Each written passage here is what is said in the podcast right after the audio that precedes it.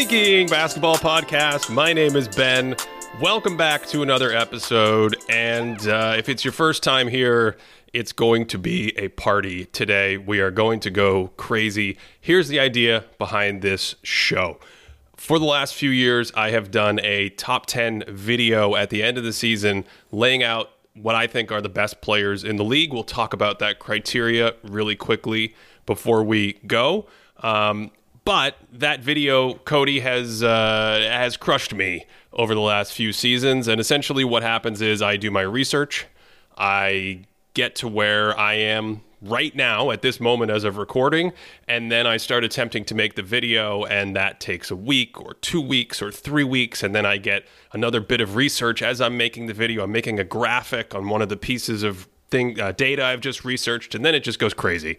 Uh, and so that video has become painful and what we're going to try this year is to do it in podcast format Cody is going to hold my hand and help me. He's going to keep me on track. He's going to guide us through. Uh, so that's what we are going to do today. We're going to talk about the quote unquote 10 best players in the NBA in 2023. And because this is a very difficult thing to do, the key to understanding of what I'm trying to lay out. I'm, trying to communicate what's in my head about these guys and like where do I think they're good and where are their weak points and how do those value indicators change? Like why is being such a good playmaker so valuable? How important is defense or defensive versatility or something we'll talk about today, massive massive rim protection in the playoffs. How valuable do I think these things are based on data, based on trends in the league now, and based on historical information that we have to compare those things to? So, the key to this list, Cody, as longtime listeners know, is ranges. I'm going to be, be forced to say this person's 10th, this person's 9th, this person's 8th if I have to choose.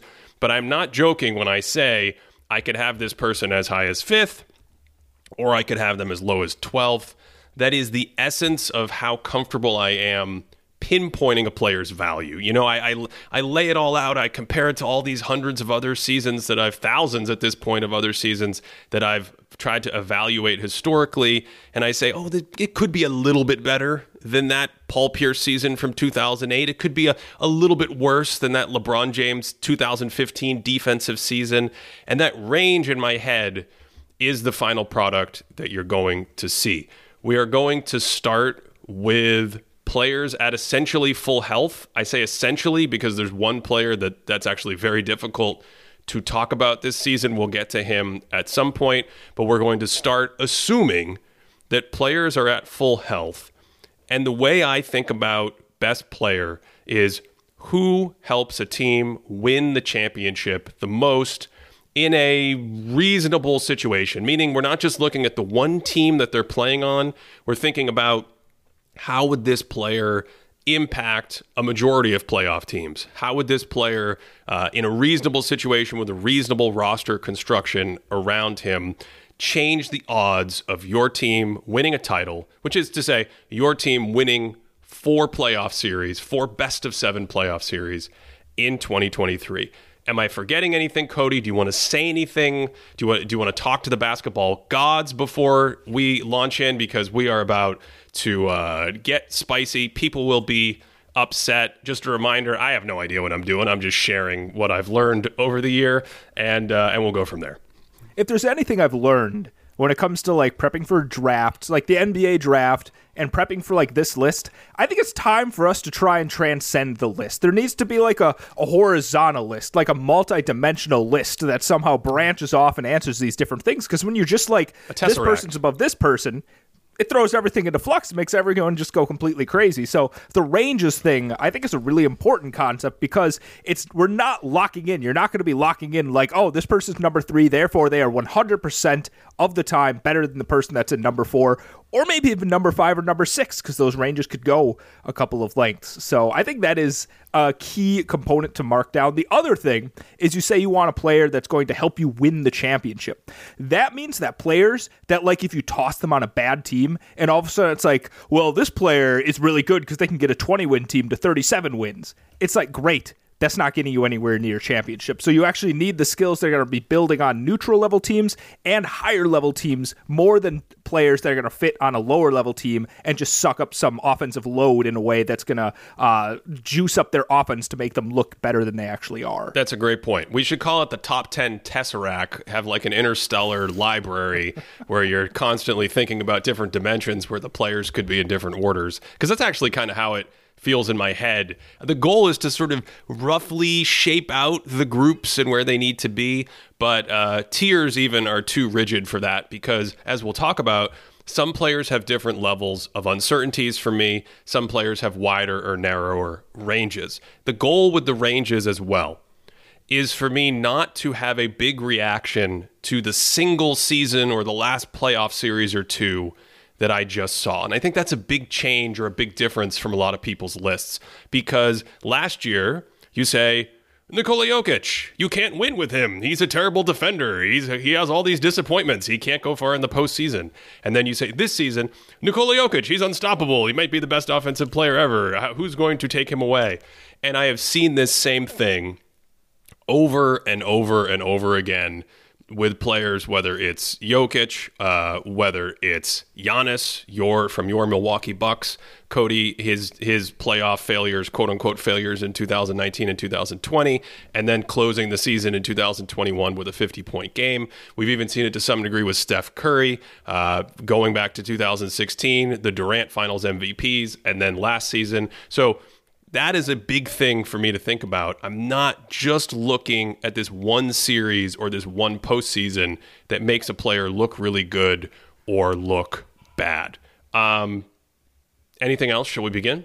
Yeah, I think that's a tricky aspect of it because you are talking about this season, but you also are trying to get as much of a sample size as possible so you naturally kind of bring in previous seasons and previous performances. So instead of being like what we just saw completely negates everything that we know about this player. No it, it informs everything else that we've done and you try and mold that together. And i think that whole process can get murky at times as we'll see with a couple guys. Because i think there's a couple really informative players we're going to be talking about for this philosophy. Yeah there is also the concept and it's going to lead us into the list here of i need more data there's a little hmm. there's a little earmark of like what did I just see? Was that hmm. sample size convincing enough for me to think that this player has either leveled up or fallen off? You know, if you're in the heart of your career, I do think for the most part, players are relatively consistent in their aging curve. When you're in your prime, you don't change too much overnight. From season to season, if I think you're really good, outside of injury or some off court thing,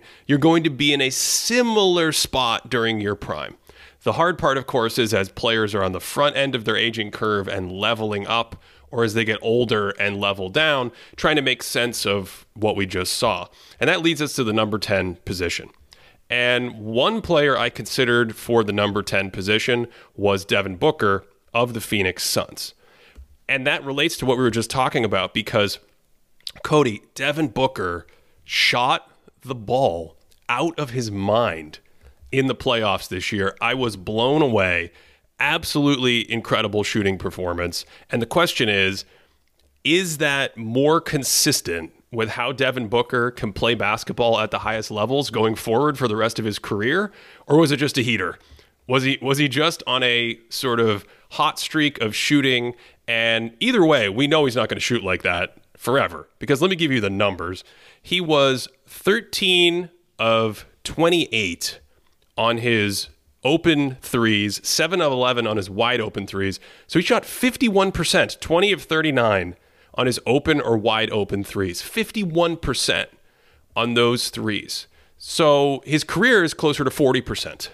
My question in my head is are you legitimately 42 or 45% on those shots now? Or did you just blip all the way up from 40% and you're going to fall all the way back down? And if you kept playing, that would fall down. And when you play next season, it will fall down. So I'm waiting for a little more data.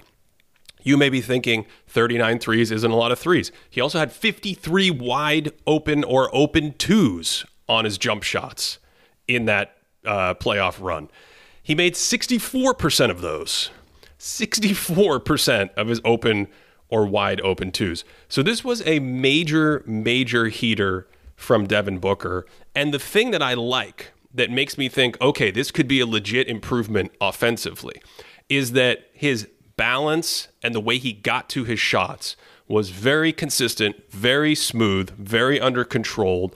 The release, the elevation, it reminded me a little, dare I say, of Michael Jordan in how he was so quick to get to a sweet spot, elevate, and get a clean release. And in Booker's case, he was just hitting the middle of the net, especially in the uh, Denver series, over and over and over again. So to me, when I go to make an evaluation about this, I say, okay, if this is legitimate and I come back in a year and I say, oh, this is the first time he leveled up, or not the first time, but the, there was a legit leveling up of his offense here, I would have him at a higher range.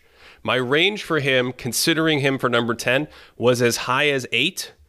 And kind of, we're only going to talk about 12 players, so let's say as low as 12 in that range. But if that offensive shooting is a legit improvement and it's more consistent, then I would have him a level or two. He he would be competing with the players at number seven or number six, roughly in that range. So he's a great example of someone I need more data on and where I don't need more data is the defensive side. I thought he was a sturdier, stronger defender this season, where I've thought he's more of a negative in the past. I see him more around a neutral. I thought he had good defensive possessions during the playoffs at times. So Devin Booker, not quite if I had to pick my number 10 guy, but he's the first guy I considered.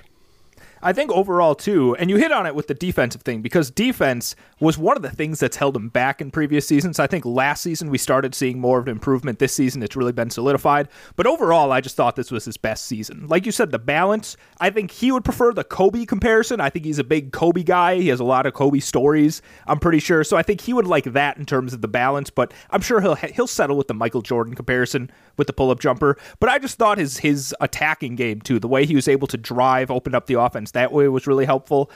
Um, ultimately, I do want to bring up something else with him, but in comparison with somebody else that's going to be coming up in the top 10. So I'm actually going to save the second part of my Devin Booker conversation for when we talk about this other player that I think is a really interesting contrast to Booker. So, okay. uh, yeah. Sounds good. And also, let me quickly correct he was 43% in the last three regular seasons on his wide open threes, but just 33% on his pull up threes. So essentially, what I'm saying here is if there's a leveling up in the shooting area, the pull up shots.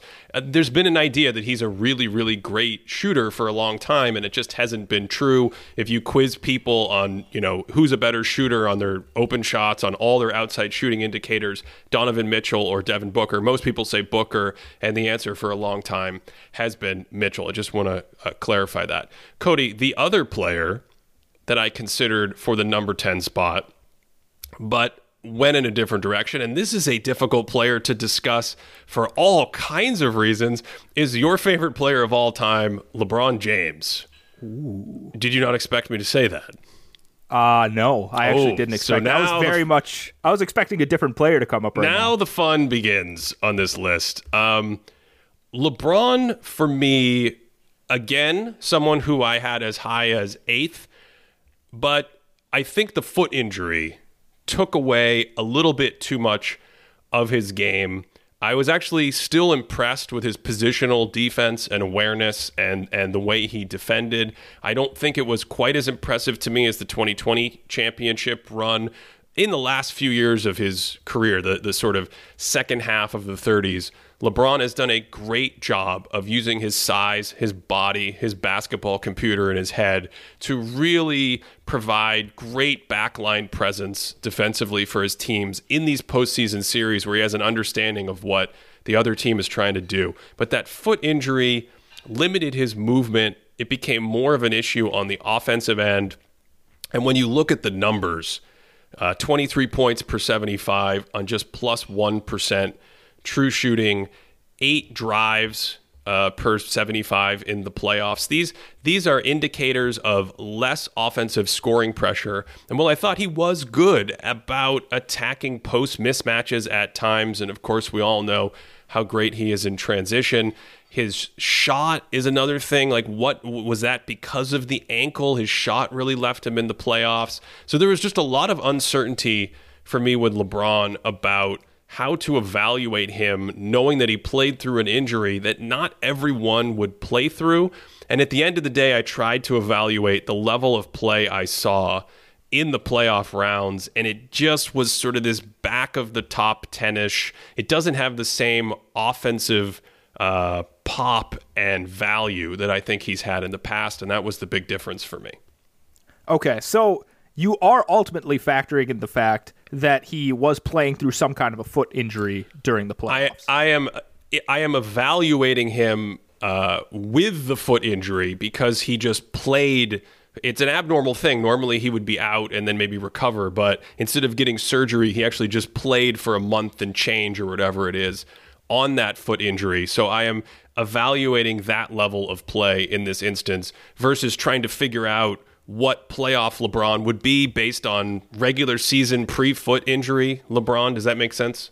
Yeah, I think based on that, the 11 ranking makes a lot more sense to me because I was trying to think about like the regular season. We saw a much different, much bouncier LeBron, but even something, an indicator that jumped out to me was the fact that according to your database in the playoffs, is net on off was negative 7.2. So yep. the Lakers are actually seven points better when he was on the bench during the playoffs, which is just something you have not seen with LeBron during the playoffs before. Yeah, you never see that. In fact, if you rope in his 2021, um, he's still plus six on off in a three year playoff sample because we're so used to seeing that. But his indicators, his offensive box numbers, uh, and just I thought his general presence on the floor for the Lakers on offense wasn't quite what we've seen. And to your point, if you had something earlier in the regular season, or even the way I evaluated him last year, based on his regular season, I think he would have had enough offensive value to move up a few spots to expand that range, and he'd probably be someone I picked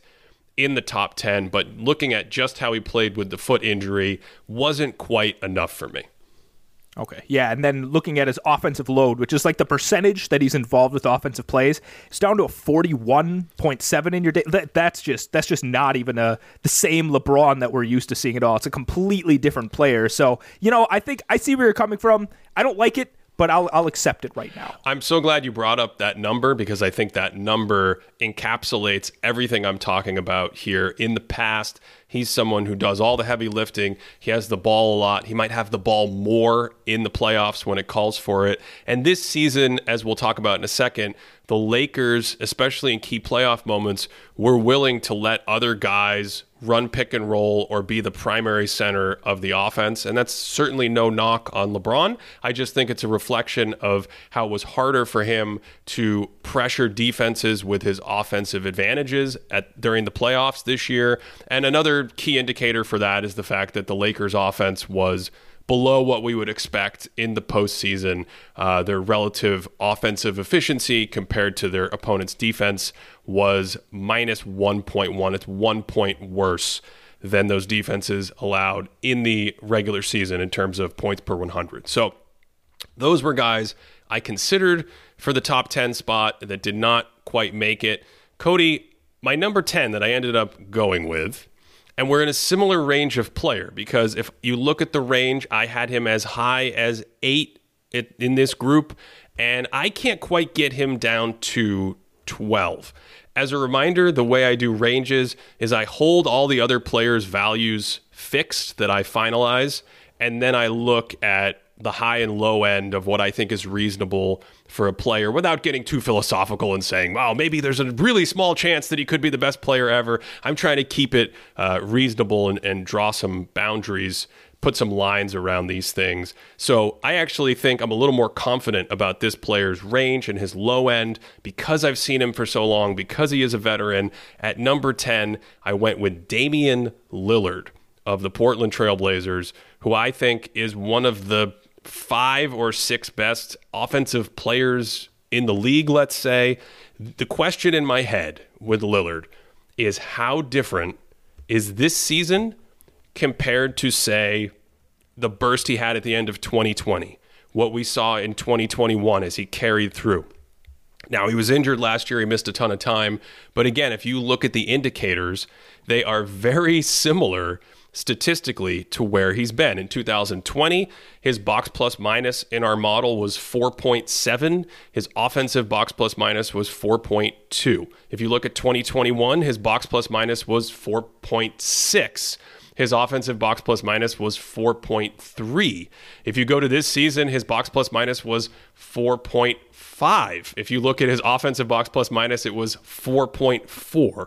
So I think you're talking about a three, at least a three year sample of Damian Lillard playing at this level. We did a video about it back in 2020 at the end of the year, talking about increase in range, talking about how he's actually using the mid range a little bit less and getting to the basket more, mixing in the pull up three and getting to the basket. His passing seems to kind of have peaked in this pretty good, like well above average area that fits with his long range shooting, his off the dribble game. And in fact, this season, a big thing for Lillard was his improvement in driving efficiency. He took 15 drives per 75 possessions, which was a career high.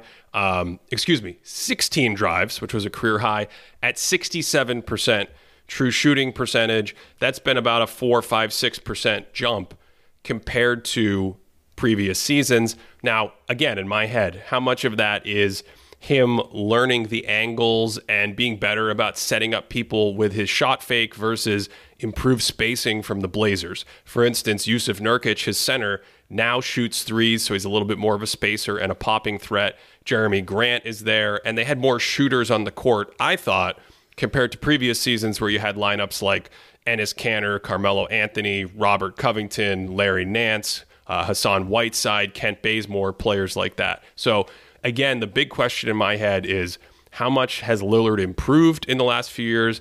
I think maybe just a little bit. And you could say this is his best offensive season, but I do think we're consistently looking at a similar type of player from the last few seasons on offense. And then defensively, I think he's one of the worst players on this group, which which pulls him back, and and that sort of leaves me with. It, incidentally, it actually leaves me with a relatively narrow range, Cody, because I'm not saying, oh, could he be like an all time defender or a pretty good defender? It's more like, nah, I think he's a negative defender. There's not too much wiggle room in my head on that side of the ball.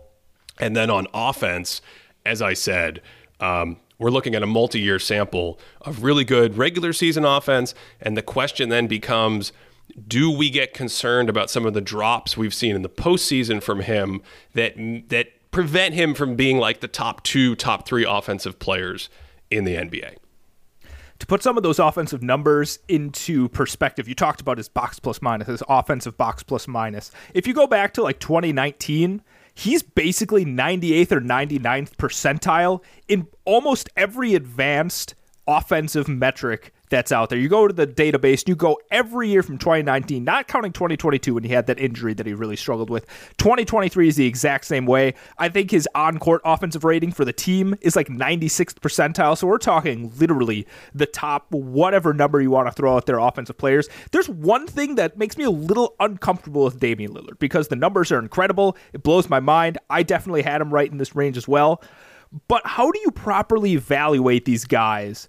That have not been in the playoffs for the last two seasons when there are some players that feel like they're going to be dinged because we actually have more playoff data for them. So, how do you go about taking somebody like Lillard, who's only played 10 playoff games this decade? Yeah, that's a great question because I alluded to it at the end of what I was saying. Lillard has had a number of series against good defenses where he's struggled. Has that been just because he doesn't have the team to help him? I think that's a fair question, but pressure on the ball, hedging, and the pick and roll when you have a second defender outright trapping him, that has created some problems, as well as I think uh, having elite defenders with range and size. We saw this in going going way back to 2018 with Jrue Holiday and Anthony Davis in New Orleans on him. So there's been a level of inconsistency in the postseason that concerns me relative to some of the regular season stats we've seen. But in a way, Cody, that's my answer to this question. I think you have to try to think about what you're seeing with the player and his skills throughout the regular season. Say, has he added something that's going to make him more bulletproof in the playoffs? And if the answer is no, I'm going to fall back more on let's say the inconsistencies we've seen in the postseason. And I think that's the right way to describe it because Lillard also has great playoff moments against uh, against Oklahoma City. We all know the the wave to Paul George, but I'm even thinking of 2021. You alluded to it.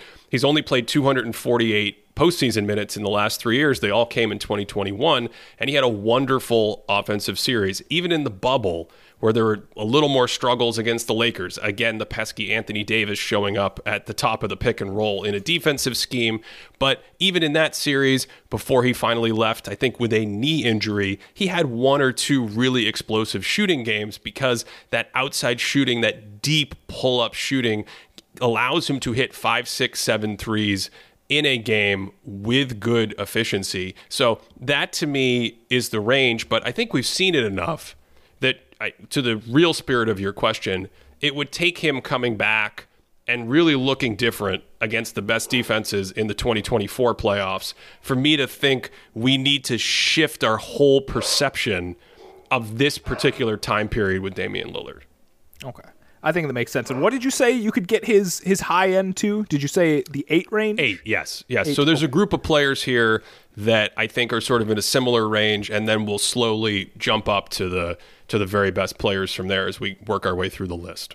Okay. Now, both times that you said the last two names, I've literally written down uh, in preparation for a name, and you haven't said that name. So I'm interested to see because I think I'm possibly lower on this guy than what, you. So let's, this is very let's see if he's next. Interesting. Um, well, at number nine, as we continue to move on in this same group, and this player, to put it in perspective, when I try to lay out a numerical evaluation to kind of guide myself, this player and Lillard were almost identical. So we are now at one of these points where I'm just picking a name to say, ah, well, if you put a gun to my head, I have to pick a name. But this is truly where the ranges are interesting because one, I could flip a coin on these players. Two, whatever team you put these players on, one team might look better. I might say, oh, for this team construction, I want Lillard. For this team construction, I want my number nine. And without further ado, that number nine is Jimmy Butler. Is that the player you were thinking of? That was the name I've been waiting for okay. the last couple of times. Yeah. And he's really a fascinating player. I wonder how long we're going to talk about him because he, I said this before, I don't think of Butler as an offensive number one, meaning championship level offense can you just put him out there and create enough pressure on the defense to get an elite playoff offense with a reasonable team around him? I don't really think that's his strength. I don't really think that's his style, but he has these explosive moments. He is a good passer, he's a pretty good playmaker, and it's very interesting to kind of look at the leaders in 35 point games in the playoffs over the last three years. Butler has 10 of them. He has 10 35 point games in the playoffs in the last three years. That means he, he's been doing it 23% of the time. And for comparison, uh, for names we've already mentioned, Devin Booker has done it 26% of the time. If we look at other players around the entire league, Luka Doncic has done it 41% of the time. Nikola Jokic has done it 29% of the time. Trae Young and Kevin Durant 26% of the time, and Jamal Murray has done it 20% of the time. So 23% of the time for Butler, I think, is reflective of these explosive moments. It gets a little trickier when you start to look at the overall offensive package and say, is he an elite on ball creator? Not really. He's a good passer. I really love him off ball, cutting and finding little spaces and sneaking in for offensive rebounds. And he's a very cerebral player, as we detailed in that video. And I think, Cody, that has helped me to understand why there are these times when he can go for 35, 40 points and explode and find a real rhythm against a defense or certain defenders. And then there are other times where he struggles to create separation, struggles to have confidence in the shot, doesn't traditionally put pressure on the basket with strides and streaking, you know, power dribbles down the lane and taking off and finishing. Finishing, we've talked about how he loves to use the jump stop. I've called him jump stop Jimmy. So he's a really interesting player in that sense. And then defensively, I do think he's still really, really good defensively. Excellent in passing lanes, just devastating at times in passing lanes. Good at understanding and reading the coverages that are occurring out there. Really good hands, tremendous jumping in and digging and creating havoc. We've seen him cause a lot of problems for the Jays in Boston in the last two playoffs because of that. So the overall result of that to me is a what we would think in this level a pretty good offensive player and a very good defensive wing and that lands you right about here. So, okay.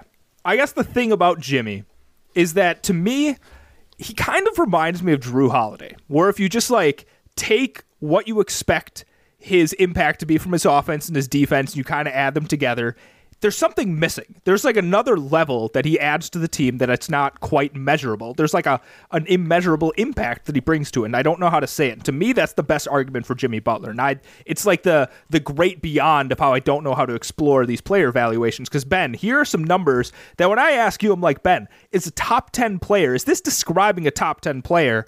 I'm not sure that you would say so because these are some of Jimmy's numbers from the 2023 playoffs. He had a negative 1.6 net rating when he was on the court. He had a negative 11 net on off. Uh, he was worse than 50th percentile in mid range field goal percentage, wide open three point percentage, and rim field goal percentage. And he's under the 30th percentile in terms of shots defended within six feet and the percentage that he changes opposing shots within six feet. I don't know what to do with that. None of those add up to me to be a guy that is going to be quite this high. You call, you can talk about the great defensive impact that he has, but when you even look at somebody like LeBron, whose uh, postseason rim protection numbers I think far outweigh Jimmy Butler's impact. Um, I don't know. I'm not quite as convinced. And I, I was somebody that like during like the conference finals, I'm like Jimmy Butler might be like a top five, top six player in the league. But now that it's all over and I'm looking back, I don't know, Ben. I don't know. Unless you're making the the Jrue Holiday, he brings something else that I just I just don't know how to measure.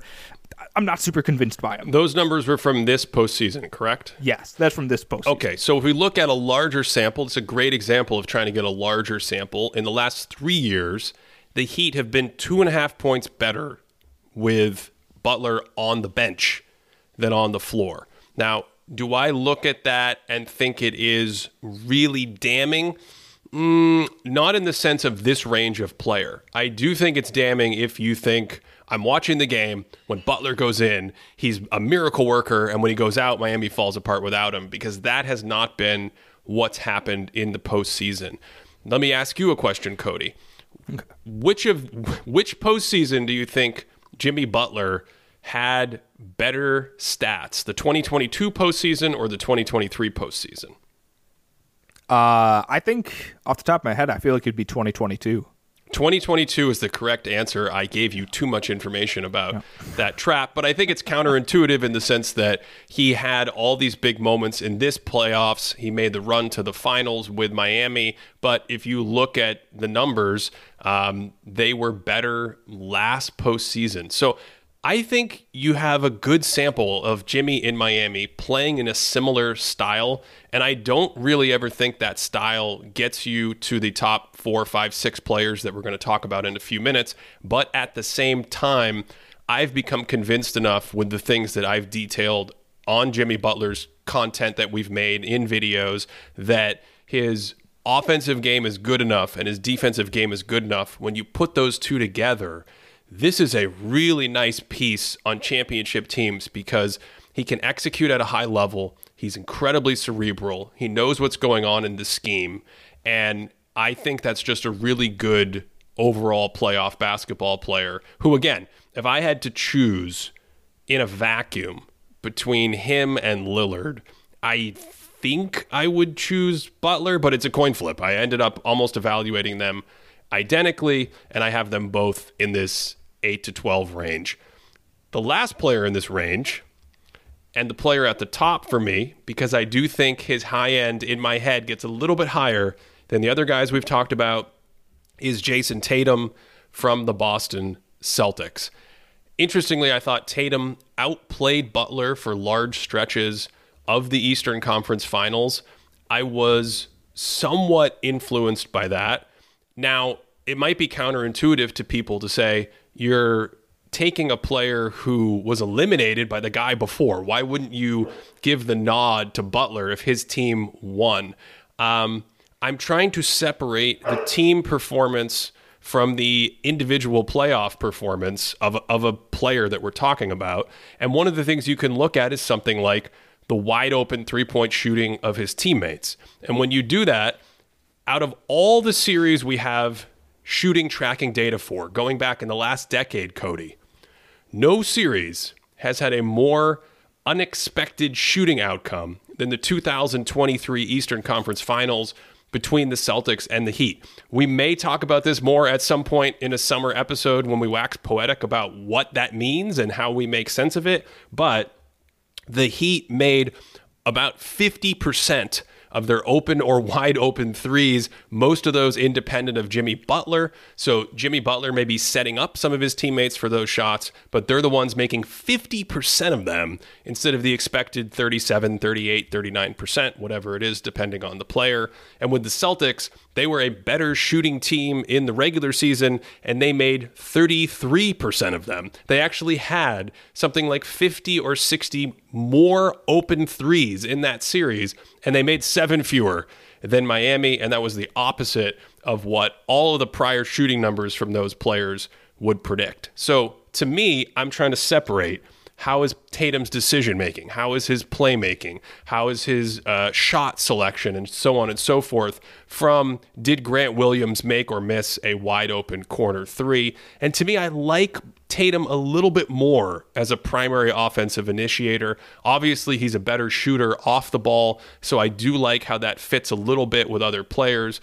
But as a primary offensive initiator, I think his ball handling, his playmaking, his decision making has come along so I do think he has kind of a higher ceiling there. We saw it with the game 7 performance against Philadelphia in the prior round, setting a record with 51 points where he just starts puncturing Joel Embiid's drop defense, using the pull-up 3 and then learning how to mix that in with playmaking or drives to the basket as needed. And then defensively, I actually don't think there's much of a difference between these two players defensively. This is now multiple postseasons in a row.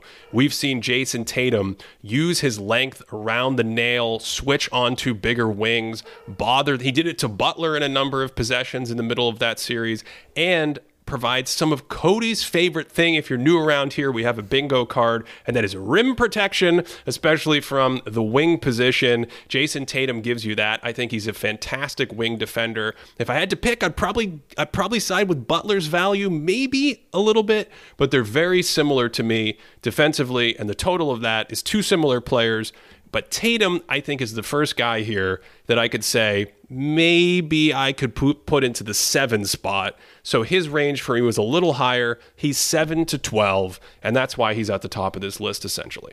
I've got a question about Tatum. The first question I was going to ask was comparing him with Butler's defense, so I'm glad you addressed that. Um, the other question I have how would you compare Tatum to himself, maybe even from last season? Because from my eye, it doesn't necessarily feel like he's that much better in any area. And I want to know if you agree with me on that. Very similar. The only thing that I think could be a little bit of an uptick, and we talked about it in a video for the NBA app at the beginning of the season, is his rim finishing. His rim finishing has always been kind of an issue for him. Uh, in a sense, much like Butler doesn't have the traditional core fluid stride take off and finish with one hand around the basket but i thought his balance and his setups of his shots around the hoop were better. It was a career high in drives. He went up to 11 drives this year per 75 possessions. That puts him in the 79th percentile. And he shot 59% uh, in true shooting on those drives, which moved him up to the 73rd percentile. He used to be kind of middle of the road or slightly below average. And that's the one thing, Cody, I would say that I think he's improved on a little bit this year that might move the needle on his offensive game just a touch. Okay. I'm really excited about this next group end because I think this is the uh, this is the death gauntlet, so to speak. I think these next few people are going to get some of the folks the most enraged because there's a few different combinations of players you could be saying coming up here. This is absolutely the death gauntlet where players start to get very close together. And in fact, I have a group of players that are almost identical that I could genuinely go in any order, but we haven't quite hit that yet because At number seven, we might get stuck on this guy. Very controversial, very interesting. I have Luka Doncic at number seven from the Dallas Mavericks. You are celebrating before I go into my explanation. Why, why are you touchdown signaling? This is yeah, field good field goal. I don't sixty yards. That might be really good. Who knows? Uh, that's who I had at number seven, and I was wondering if we were going to disagree on this. So uh, go go off on your your Luka Doncic takes. So Luka's range to me is still only in this sort of six to eight group because I have a I have a set of players that are very similar that I don't really feel comfortable yet saying his high end range puts him there. I'm going to talk about why in a second. And then the low end, similarly, he's better to me than the guys we just talked about. And his questions don't really bring him too far down in that group. So Luka is a six to eight range to me.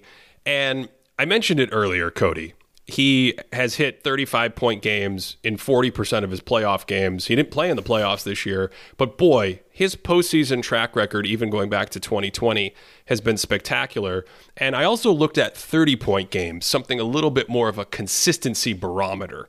And in 30 point games, in the last three postseasons, no one has done it more frequently than Luka Doncic. He's done it 64% of his playoff games he's hit 30 points. There's only a few guys that have ever done it uh, or in that time period have done it more than 50% of the time. Giannis did it 58% of the time. Kawhi Leonard did it 54% of the time. He's only played 13 playoff games. Poor Kawhi. We'll talk about him in a second. Donovan Mitchell, 52, and Stefan Jokic did it 51% of the time. So Luka has had some very big playoff games. And last season, of course, a great run in that time period, and this is the key, his teams have been 11 points per 100 better with him on the court in the postseason than when he went to the bench. He has one of, I think, a top 30 all time box plus minus in our model in the postseason in that two year stretch at plus 7.3, averaging 34 points per 75 uh, on plus 2% efficiency, a little better than league average efficiency. That's the reason why he's up here in this conversation. The question is is he too ball dominant? Can he fit with other players? Is there a ceiling on that? And specifically this season, since he did not get to play in the playoffs, is there is there reason to think he's better than he was last year or worse last year? I think for me offensively, you can make the argument that 2023 was Luka Doncic's best offensive season, or certainly displayed the skills to be his best offensive peak. He added more to the post game. We talked about that in a video at the beginning of the year. He has slightly fewer drives, but he is unbelievable at using his body and carving out space and using his size, both in the regular season and in the postseason against elite defenses, and that's huge. And he was still in the 98th percentile on drive volume this season and the 93rd percentile on drive efficiency. Oh my God to paraphrase Bill Walton after making an observation about any generic beard in the crowd.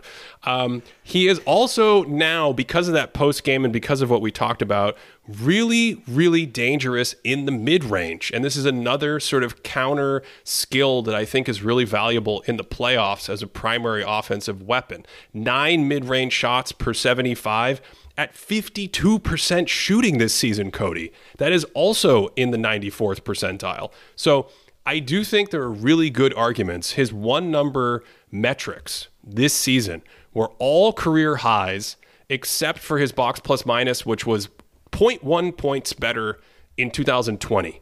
So across the board, I think there's a good argument. This was, or is in a sense, the best offensive version, the most skilled offensive version of this great heliocentric singular offensive force. Defensively, I thought he was worse this season than he was last year. And the big thing is, I thought his conditioning, his movement, uh, his speed, his shape, his engagement, I think they've all waned. I think that is a big issue to me right now with his impact.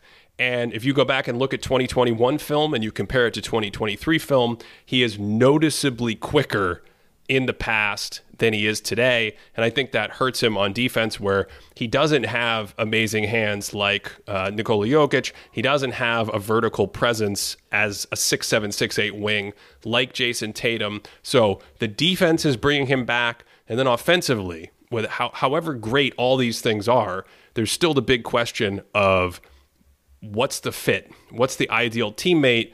And does he just need better defenders around him and better shooters? And you have a similar situation that we saw with LeBron and kind of 3 and D and how do you build around a guy like this? Or is there something else?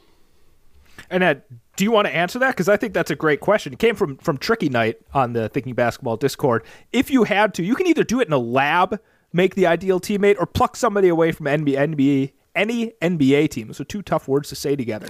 What's the kind of player that would offensively fit well, or I guess altogether fit well next to Luka without imagining like a full team just built around him? I think wings that can do stuff like uh, Jaylen Brown or players like Jrue Holiday that we talked about. I think guys that can shoot at least a little bit, if not well, can defend, and then can do a little with the basketball.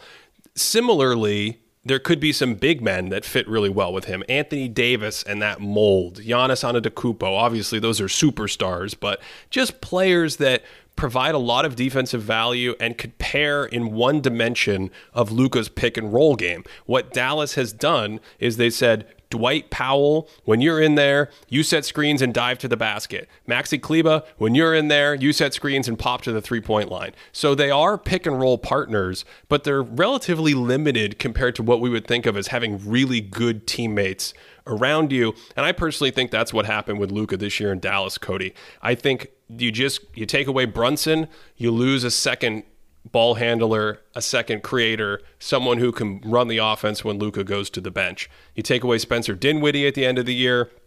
Now you lose another ball handler. Then they go really small when they get rid of Dorian Finney Smith, who was a defensive Swiss Army knife. I think they just gutted too many pieces. And for me, in a still in a wait and see, I don't know how to answer that question yet mode. I'm my instinct from what I see still tells me this is more about the team than anything with Luka. But Luka clearly plays in a style where you need to fit around his ball dominance, and I would love to see him add some off-ball game going forward. And I think the simplest way to do that is just for him to level up his shot as he gets into his mid twenties. I was going to ask you that. If you had to choose for his off ball value, would you actually say that he could make the easiest uh, progression by just changing his mentality and doing a little bit more movement off ball, or do you think the shooting is probably the key that he should focus on to to improve his offense? I think the shooting is maybe the simplest way in the sense of it's just going to tug on the defense when he doesn't have the ball, but the conditioning is also part of it because you have to have a motor without the ball. You have to want to move and cut. And in his case, I think if he were to cut and move and flash in positions around the basket. He could seal defenders, use his size, and go to that post mid game that he's developed. What it, what he does instead, and Trae Young does it as well, is when they give up the ball, they then stand in place and hope to get the ball back. And if they move, Cody, they often move back toward the ball 35 feet away to get the ball back and then reset the pick and roll game. And I think without especially without having good teammates that can dynamically create an attack and move and kick it um, then i think that sort of dwindles the offensive potency if you will I don't know if this gets too much into the weeds, so just take your machete and cut away the weeds if you need to here. But when you have a guy that's just a maestro on offense, like there's no denying this is one of the best Helio offensive players we've ever seen. When he has the ball, it's it's like some of the passes that this guy makes. It's just unbelievable. His strength driving to the rim is basically unmatched in the league. How do you factor in the fact that he has some of these issues where he like just likes walking towards the ball or doesn't like to be off ball in general or just dominates the ball so much. How does that factor into your your thought process here? To me, it makes me a little concerned about fit with other players who are going to need the ball or need a more dynamic movement structure than just a spread pick and roll because every time you do that, you bleed time off the clock and bleeding time off the clock lowers your offensive efficiency. But that's only a small thing counterbalancing how great he already is on offense. I think you said it very well. If I were to stack up my all time level offensive players, and I was doing that in evaluating this Luka season, I'm not comfortable once you get to like six, seven, eight names going, oh, yeah, that guy's clearly better than Luka Doncic on offense. So I think it's just a natural trade off of being a ball dominant player because he is a great ball dominant player. We saw a great run in the playoffs last season. And I think, especially if he gets in shape and buttons up some of the things defensively, that's going to make a huge difference. And that's what I'm looking for going forward. So, for me, there's still un- some uncertainty with his range, but I'm not super comfortable getting him much past our number six. So let's say his range is six to eight. My number six, and here's where it gets super fun because I don't know if if how you feel about this player, but number six on my list was Anthony Davis hey. of the Los Angeles Lakers. Did you? Where did you have him? I actually had him uh, in the same range, but I had him at five here. So I'm interested to see where you're going to be putting number six. Yes. Now Davis's range is fascinating to me. Um, we'll talk about in a second. The short of it is, I thought this was a defensive tour de force by him this season and especially in the playoffs. And comparing it to his 2020 defensive performance was really interesting because I think stylistically, in the abstract, theoretically, there are things about his 2020 playoff performance as a Swiss Army knife that make you think Anthony Davis in the bubble defensively, he wasn't as good as that. But I'm actually not sure. I actually think if I had to pick impact wise in the league, this year's Anthony Davis to me is even more impactful than bubble Anthony Davis because his rim protection, his timing, Cody, his size around the basket, it changed everything from day one. The Memphis series, the first quarter of that playoff game, I was blown away. He carried it through basically all three rounds. You can talk to me about Denver and Jokic in a second, but the numbers are absolutely incredible on shots defended around the basket, on what happens when he went to the bench.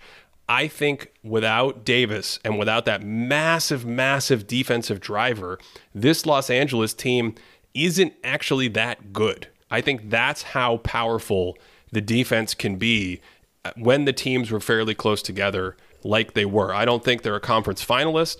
I don't think they're a conference semifinalist. I'm not even sure they get to the first round of the playoffs with Anthony Davis on the sidelines, replaced by a typical starter player. With him, I mean, that even though they were swept by Denver, that was a competitive series to me. And it was not outside the realm of possibility that the Lakers could have won that series. And to me, they would be the easy pick against the Heat in the finals. So you were very close to looking at two healthy championships, uh, two championships in his last two healthy postseasons, again centered around this defense. Now, offensively, that's a harder task because he's not quite as quick and nimble as he was in the past. Takes away some of his perimeter shooting, passing, and transition playmaking, but he did have some of the craziest roll gravity this season that I've ever seen, both in the playoffs and regular season, with teams tailoring their defense to like, we're going to bring a second player over into the paint just to tag Anthony Davis so he can't roll freely to the basket.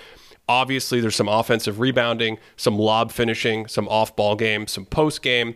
At the end of the day, you get 22 points on plus 2% efficiency, it's okay. It's not an offensive centerpiece. We've talked about some of these second level offensive players with Jayson Tatum, with Jimmy Butler. I don't think he was as good as those guys. I think he's not quite at that level, but the range of what to do with his offense is interesting because Cody, we mentioned it with LeBron James. In the playoffs, the Lakers at times had a lot of success with Austin Reaves on ball running pick and roll Rui Hachimura, even Lonnie Walker. Anthony Davis was the other guy involved in that dance a lot of the time. And because of the dynamics of his screen and roll game, I think he makes it a little bit easier for those ball handlers. So the combination of that, that offense and especially that defense, is enough to get you up here and I think it gives him a pretty wide range because I still have a little haziness about what all that means on both ends. So for me, the low point for Davis was seventh, not quite in that first group we talked about. And I think he can go all the way up to third at the top of the next group.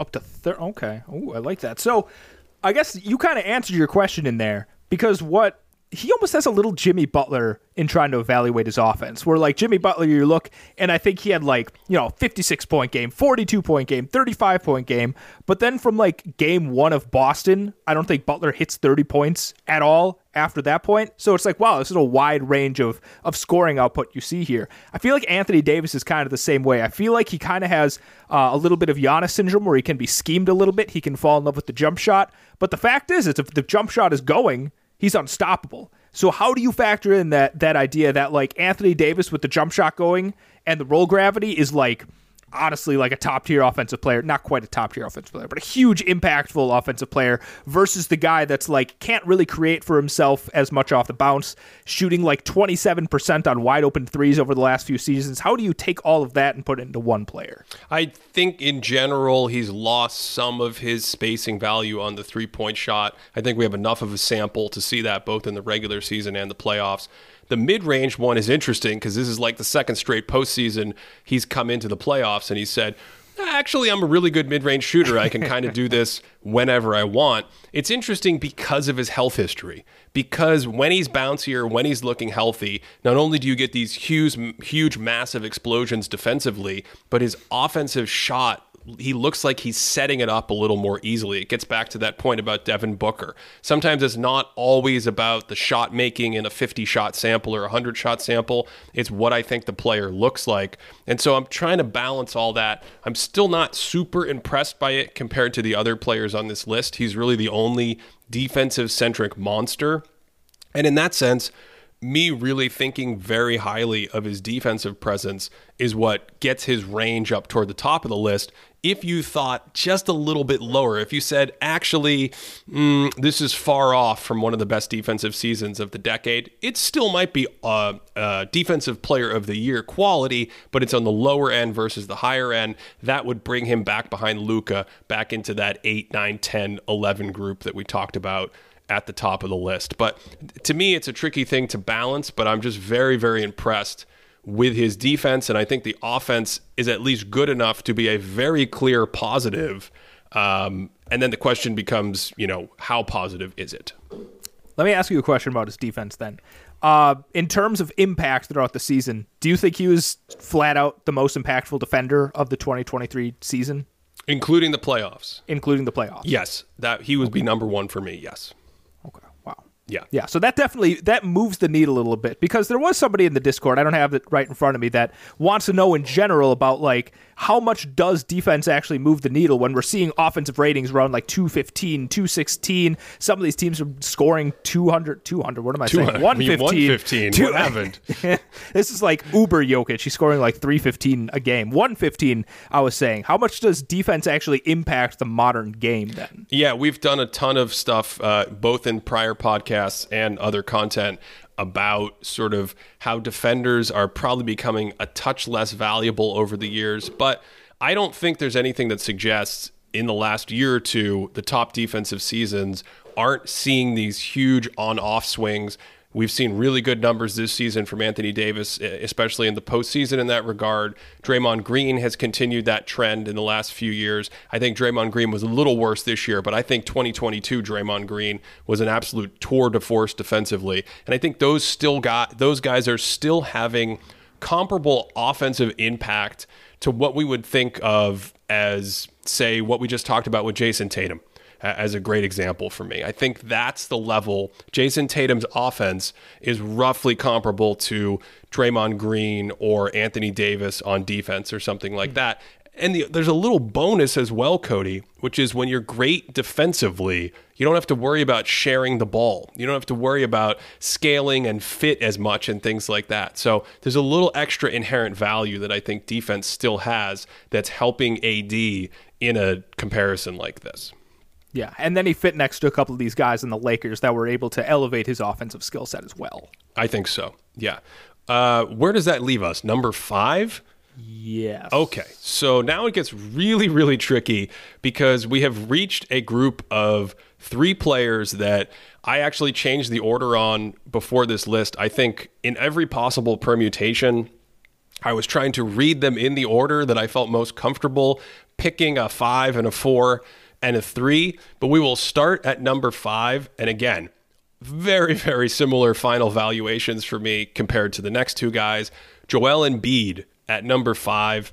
And I think Embiid has the widest range of this group because there's still some uncertainty in my head about what to make of him in the playoffs, both with his health. He's always injured, but then he's always playing through the injuries. And in Boston, he looked really good playing through the injuries. But how much did the knee injury hurt him? And he's a monster in the regular season, but can't quite generate that in the postseason. And then his teammates aren't ideal, and Ben Simmons is forgetting to shoot layups. And what's going on with James Harden in game sevens? And oh, by the way, Doc Rivers is his coach. And I've talked about some of the systemic things that I don't love that he does in the postseason, especially related to Embiid and that offense. So I have a lot of questions still swirling around in my head, which gives me a wider range. I think Embiid could go as high as two and as low as seven at the bottom of that last sort of glut of players that we talked about. But Cody, I feel like relative to a lot of people, I, I still trust a good amount of what I see from Embiid. I still trust that this is a mega impact two way player in the postseason. I don't know if you can ever get like massive, massive offensive explosion playoff series combined with massive, massive dominant flying all over the court defensive series.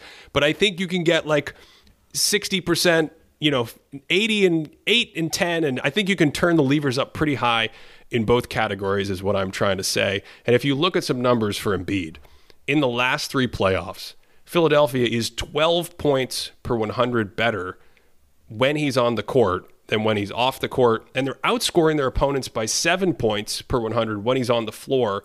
Those are both really good indicators to me. They don't obviously have a backup for him that's anywhere in the same realm, but the fact that they're consistently outscoring opponents when he plays is a good sign.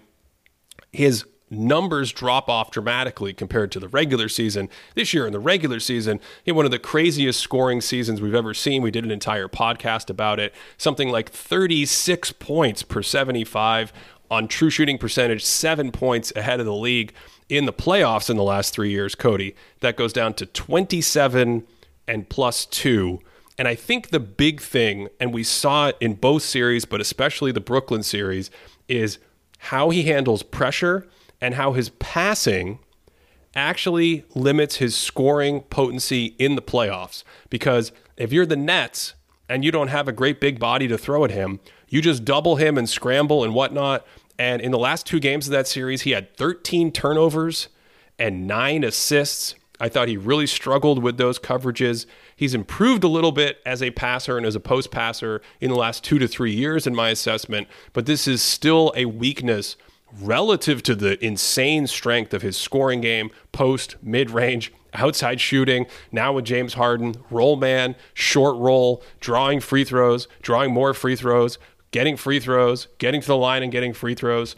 Um, all of those things are way ahead of the passing game. And I think in the playoffs, if you throw schemes at him, much like we've seen with other players, you can still chip away at that overall offensive value. So I think he is a very good offensive player. I think he is a full level ahead of what we just talked about with Anthony Davis. In my mind, I think he's probably a better offensive player than Jayson Tatum. The question is, how much better? Where's the range? Do you put him up in the next group of elite offensive generators in the postseason?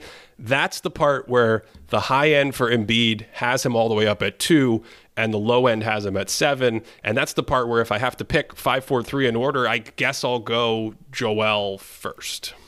I'm thinking because I had three guys together: had Anthony Davis, Joel Embiid, and then the third guy I feel like is going to be coming next. And I think it's a train between him, uh, between Embiid and this other guy, where you have these astounding regular season numbers. And I mean, like, we're talking about Damian Lillard's offensive, like, impact metrics. The overall impact metrics for Embiid in the regular season, the last couple seasons, paint him as a god. We're talking like 99th, 98th percentile in anything that you could look look at. Just a guy that's incredible. Now, what's interesting, and you kind of touched on this a second ago, is that the defense the defense is uh, really fascinating in terms of how he looks in the regular season versus the playoffs because the offense, like you talked about, drops down pretty considerably from the regular season to the playoffs. But then it seems like the defense sort of ramps up for him in the playoffs. However, what I find really interesting is when you look at some of the rim protection numbers in the playoffs, they're significantly better than the regular season. When you stack him up to himself, they're significantly better. And you know, I love rim protection, but I also remember watching some of those games, like the amount of times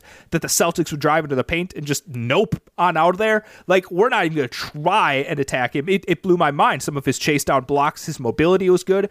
But then you get him out on the perimeter you can toast him pretty easily. He's not the quickest, he's not the fleetest of foot. So how do you take like all of this data, especially on defense, and like like is your range for his defense really wide? Do you feel like you're pretty confident on his defense? Where are you on it? I think it's a trade-off. I don't actually have a hugely wide range. I just think he's got immense rim protection value at times and when he's really engaged and healthy and moving well, he's decently mobile, let's say within 15 to 20 feet of the basket, coming back and over to help and deter shots. Team shot 14% worse at the rim in the playoffs when he was on the floor compared to when, when he went to the bench. That is an enormous number. So I think we are talking about a very good playoff defender. But to your point, Cody, I think he can also be stretched out as he is more of a traditional drop big man who doesn't want to use a ton of energy chasing players around the paint or coming way out to the level of the pick and roll because he's not as agile against those fast ball handlers.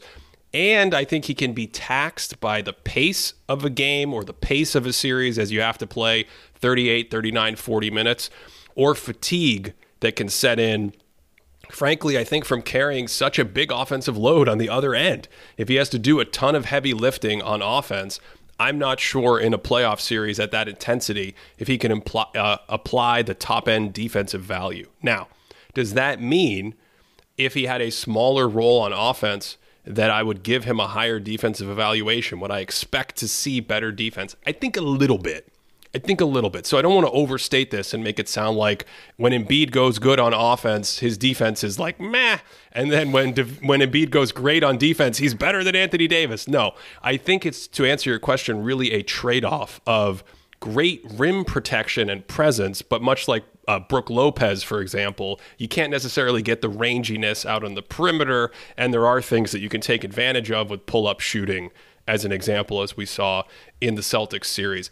Another thing I want to point out that I liked, I alluded to it, his partnership with James Harden mm-hmm. as a pick and roll guy. We talked about it all year. Very rare to see your scoring volume and efficiency go up with another player like that who can also score big and have the ball. Embiid, 36 plus 7 without James Harden this season, goes up to 36 points plus 10% efficiency with James Harden this season. So I did like that quite a bit and he's one of the few players. He almost hit 40% of his team's total points scored while he was on the floor this season. The only other guys to do that 1962 Wilt Chamberlain, 1988 Michael Jordan, 2019 James Harden, 2006 Kobe, 2017 Russell Westbrook, 1985 Bernard King, and 2022 Joel Embiid also mm-hmm. did that. There's there's a little teaser that sometimes raw numbers or league changes can influence how you see a player. He actually scored more of his team's points while he was on the floor in 2022 than he did in 2023. Anything else on Embiid before we go to the top four? Yeah, I uh, the injury thing still really it, it confounds me because you know you look at last season and I thought his playoffs looked really strong until I'm pretty sure he broke his face against the Raptors, and after that, his playoffs didn't look very strong. And then this these playoffs, he missed the first two games. I'm pretty sure against the Nets, and then he comes in, he looks substantially weaker than he did during the regular season. If he comes in next season and he goes to the playoffs and he's healthy, and it looks a little bit closer to his regular season performance, would you sort of do some retroactive analysis and be like, oh, he would have been this good in the playoffs had he not been injured? I, I think a little bit. I think that's on the table. I think that's also why his range, that high end to me, is up in that strong MVP. It's going to take you all the way up to number two on this list. But I'm so glad you brought that up because I think it's exactly the case that there have been these little nagging injuries that make it difficult to figure out, like, maybe we haven't seen the fully actualized Embiid in the playoffs. I'm also interested to see a potentially a different coach and some slightly different players or a system around him. And honestly, Cody, my hunch with him is some of the raw numbers might look worse if he actualizes, but the overall impact and the depth of the postseason play and value would go up. We've seen that many times in NBA history once the team construction changes around a player that has such extreme, extreme skills like Embiid. At number four in this group, again, I had him fifth. I might have even had him third at a certain point. And I think this is actually the one that might draw some of the most controversy. I go with Kevin Durant at number four. This is similar to what we talked about with Embiid. I just have a hunch. I just trust some of the elements of this guy's scoring in his game when you put him under a microscope. And before I forget, he also seems to be able to play 40 to 42 minutes a night in the playoffs, no problem. Everyone else we talked about has played about 37 to 40 minutes per game in the postseason. And so when you think of per possession value, those five extra minutes that Durant plays compared to some of the guys on the low end of this list actually comes out to 10 extra possessions a game which means if you have a similar per possession value, you're adding about a half a point of value per game. That adds up in a list like this, that adds up in a group like this.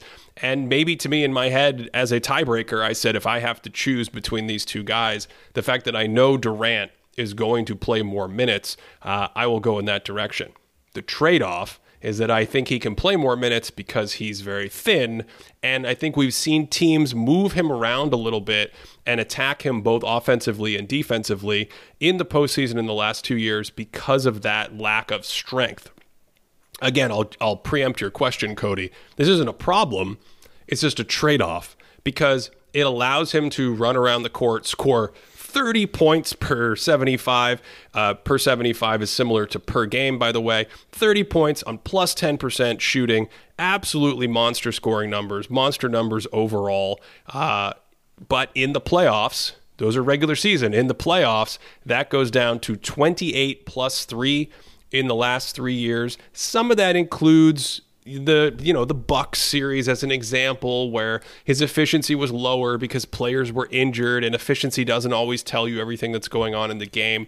But there is a drop off to me because teams can chip away at him in the mid-range. Teams can prevent him from getting to the basket. He's not quite as explosive as attacking the rim as he used to be. And that strength thing comes into play when you can push him off his spot.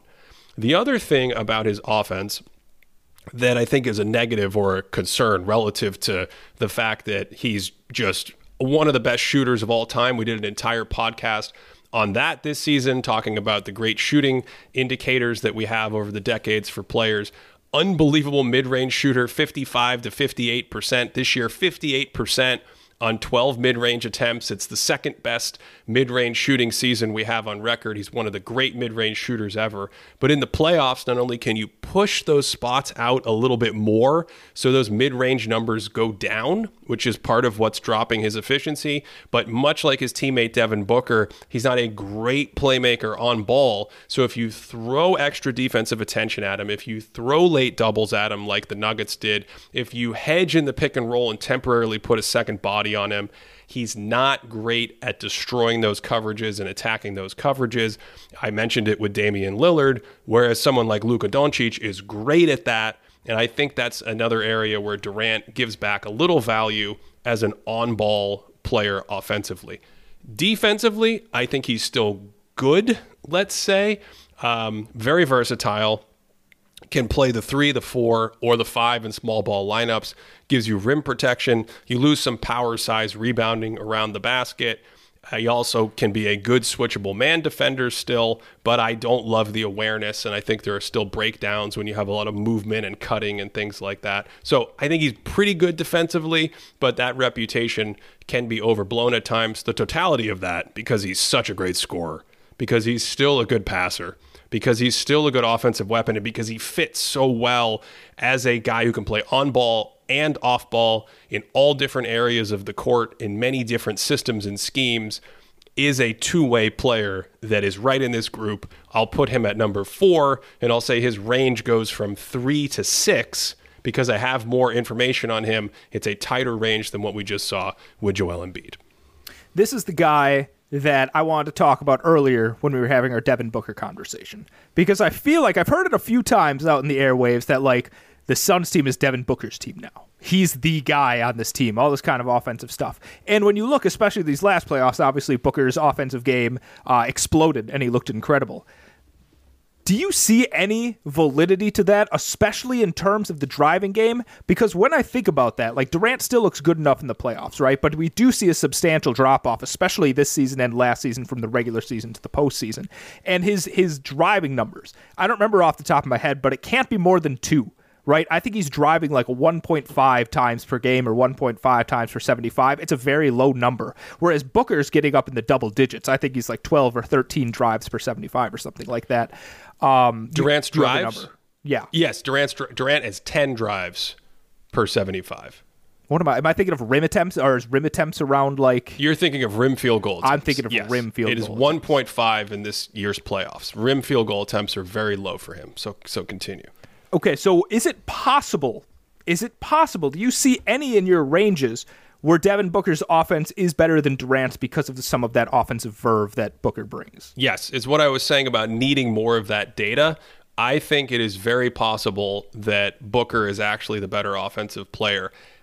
As it is laid out, I still think there's a gap between them. I still think mm-hmm. there's a gap between them because of shooting accuracy and because of scoring proficiency and creating easy shots and all that. Durant doesn't have that many shots attempted at the rim sometimes necessarily. He still gets to the free throw line a decent amount for someone who shoots so much in the mid range. But it is a large enough gap for me right now that I'm extremely comfortable. I have a much higher offensive valuation of Durant uh, compared to Booker. Now, the the mid range shooting, I mentioned the mid range shooting declines because he's pushed off his spots. 58% in the regular season this year, 56 to 55%, I think, in the two previous years.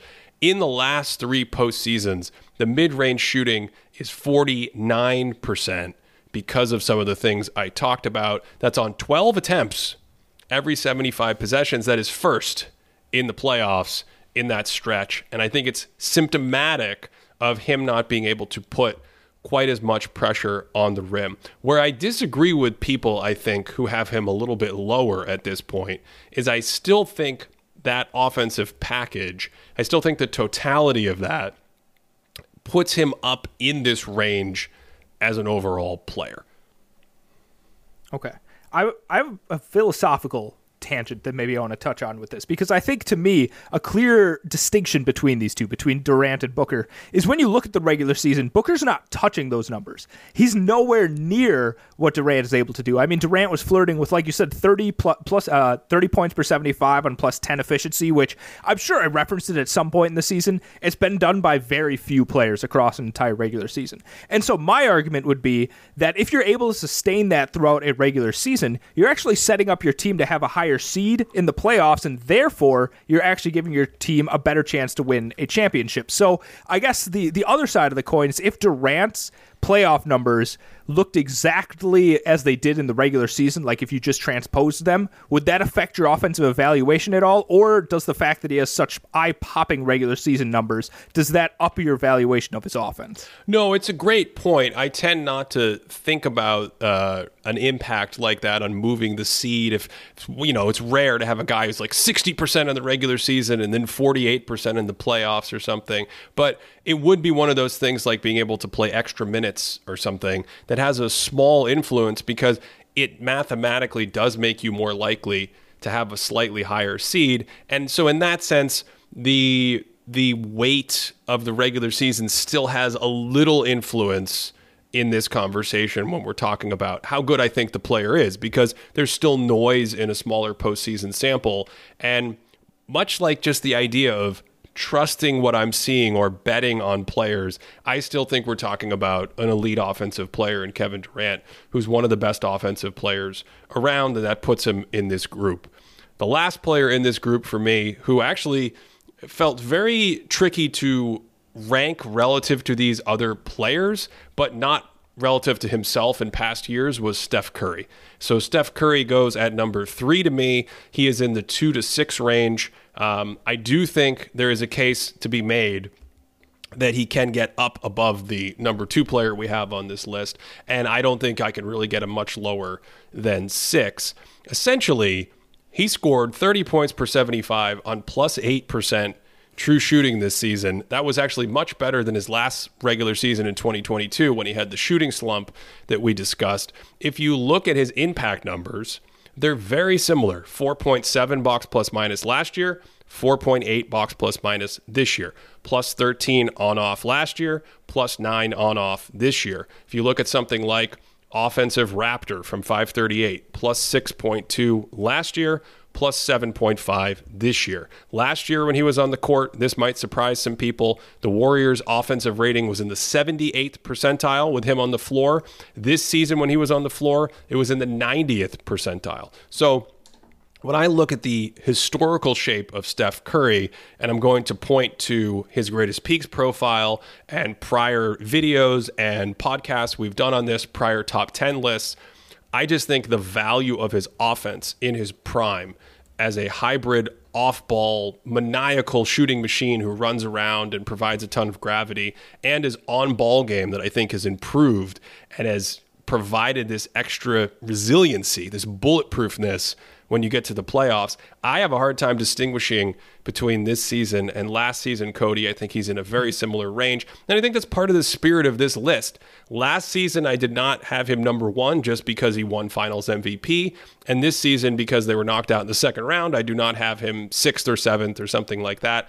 I'm trying to find the middle ground and figure out what has exactly changed in the skill of the player. This season, more dri- drives per game, he was more efficient. In the mid range, he was more efficient. He shot the three pointer more efficient. He was used on ball a little bit more. His time of possession this season was 27% in the regular season, and then it jumped way up to 33% in the play. Excuse me. It was 27% last season. It went to 33% this season, and then jumped way up to 38% in the playoffs. So he was asked to do a ton more on ball. I thought that culminated with a brilliant performance at the end of the Sacramento series. But of course, his overall postseason wasn't quite as good because his shooting in the postseason wasn't quite as good. Now, is that noise? Is that a slump at the wrong time? Or goes back to what I was saying with all these other players about getting into your shot? Steph Curry's older. He's losing his quickness as he gets older. Therefore, we expect the percentages to drop on the same level of difficulty because it's harder to get into that shot with the same quickness, comfort, ease, and space with the defenders guarding you. So that's where I have a little uncertainty about how much he's actually dropping off from 22 to 23. But otherwise, I see them as very consistent offensive seasons. Defensively, I think he was better last year. I just think he was sturdier, stronger, sharper, more engaged on that end. Still a pretty good defender for a guard, but I level him back just a little bit defensively to land where he is here third. So a couple of things that I find interesting about Curry is, like you said, maybe it, it, it, might be some noise how he shot during the playoffs. I think something that really hurt were his free throw numbers during the playoffs because if you look at the Kings series, he shot 5.5 free throw attempts a game. You go to that Lakers series, goes down to 2.8 free throw attempts per that, game. That's the Anthony Davis effect, right? That's yeah. the kind of number we need. It's hard to figure out. How do you value defensive players? You see something like that. That's Anthony Davis standing in the paint and just taking away, choking off that high value area where you're going to get a lot of those free throws. Keep going. So I think what's really tough about Curry here is, you know, uh, his his on court offensive rating during the playoffs was like 115.8, which in you know relative to the other offensive titans isn't great, but it's the highest of anyone on the Warriors, and his on off for the Warriors was like plus 22 during the playoffs. So clearly, like very much an offensive engine for a team that, as was talked about a lot, didn't have quite a lot of creators that they could trust in the playoffs. Now, also his on court, like you said, his on court offensive rating this season was like 120. He had a huge run of that before 2020 hit. Like I think 2017, 2018, 2019, all of them were like 121 offensive rating, and obviously it was more impressive then when league-wide offensive rating wasn't quite as high. Uh, it was it dipped last year though, and we talked about it with the slump. So I want to ask: You say he's he looks like he's somewhat of a continuation from last year. Uh, are you retroactively thinking about the slump and kind of rethinking how good his offense was last year? Or do you actually think this year's offense was maybe closer to his 2019 ish range as opposed to his 2022 range? I didn't really buy the slump too much last year, especially with what we saw in the playoffs. So I still think they're similar. I am in a little bit of a need more data mode going forward because he's older and because I'm trying to figure out how much decline is taking place on the back end of that aging curve. And with free throws, I thought you were going to mention the fact that he's only shot 85% from the free throw line in the last two postseasons. Huh. Typically, we see older players that are great shooters just go to new, you know, 90, 91, 93%. Is that because of fatigue? Is that because of the legs? Is that because of all the effort it takes and the recovery is harder as he gets older? That to me is still a question. At number two, Cody, it's your guy, Giannis Antetokounmpo. I don't know how much time you want to spend on him, but the overarching idea for me is that during the regular season, his defense didn't look quite as sharp and maniacal as it has in the past. Now, how much do we adjust that you know, without getting to see the quote unquote healthy Giannis for the playoffs. The playoff Giannis, we never really got to see him come in and see if he's just saving defensive value in the tank to release this motor in the playoffs and go nuts. So this would be yet another example of where I would need more data and want to look back next season to see if it is an age thing, a, a you know, a, just a decline in motor and energy or engagement on defense or something. Still a great defender in my assessment, but not quite as sharp as he was last year. And then I think he was a touch worse offensively because there are still these big offensive questions in my head, even after all these years, about Giannis and how to use him the best and what his impact really means on offense. So the mid range and the and the shot selection in last year's playoffs, he took 10 mid range shots per 75 possessions and made 33% of them. 10 at 33%. In this year's regular season, that was down to 7 per 75, but that's still in the 86th percentile in the league, and he made them at just 32%. And it confuses me that he either A, can't get a move or something that increases the efficiency of these short mid range shots, or B, that he's taking so many short and long mid range shots and he's unable to hit them. And of course, then there's the three point shooting, where he's one of the worst volume three point shooters of all time and continues to shoot them in the high 20s or whatever it is. And all of this chips away at his efficiency. In the 2022 regular season, he did have a blip up I think it looked like he was adding a little turnaround jumper in the mid range, and he hit 42% of his mid-range shots, up from 36 and 38 percent in the prior seasons. So if he doesn't really have any touch around the mid-range area, that does chip away a little bit at his defensive, or his, excuse me, his offensive value in my assessment. If you look at his overall offensive box plus minus in our model, it goes plus four. This is in his MVP season since 2019. It goes plus four, plus four, plus three eight, plus 4.4, maybe in part because of that mid range spike we saw last year, and then down to plus 3.7, the lowest of this prime period for him. He was back to pressuring the rim a little bit more. He looks like he has monster playoff impact numbers. Uh, in the last three seasons, his scoring is 30 points per 75, plus 2%. And, you know, his team's like 14 points better per 100 when he's on the court really big one number impact metrics, but we see a Bucks team that is consistently winning in the playoffs with defense and never provides great offense. And it still kind of has me wondering in my head what is the offensive range of this guy who I see in the historical lineage of two way great players David Robinson, Kevin Garnett, Tim Duncan. Where is that? Is it an all star offensive value? Can he push into the conversation for some of the other players we've had? I still am not entirely certain with him. So Giannis is my number two with a range of one to five. I'm going to build up to a point that I don't want to make publicly, but I have to. In in the this spirit is being recorded. I just want you to remember that. In the spirit of objective analysis, I'm going to build up to it. But for I'm going to say something nice. It's like the critique sandwich, where you say something nice and accept them to end with the bad part. So it's like a bottom open face sandwich, which sounds terrible. Uh, but the fa- something that really helps my analysis of him and the fact that I think he's a pretty solid ceiling raiser. I think he's talked about a lot as a floor ra- raiser, but something that shows me a ceiling raising is if you go back to 2021 and you look at every minute that he, Khris Middleton, and Jrue Holiday have shared the court together in the regular season. They're like a plus 11.6 net rating when those three are on the court since 2021. 20, uh, in the playoffs, when those three are on the court, that actually goes up in 658 playoff minutes to a plus 12.6 net rating. So this guy can go next to other high end talent and have titanic impact, really build on them to get these teams at some of these all time sorts of levels, right? But in fairness, Ben, earlier in this conversation, it seemed like we brought LeBron down a little bit because he came into the playoffs and didn't perform as well because of this foot injury.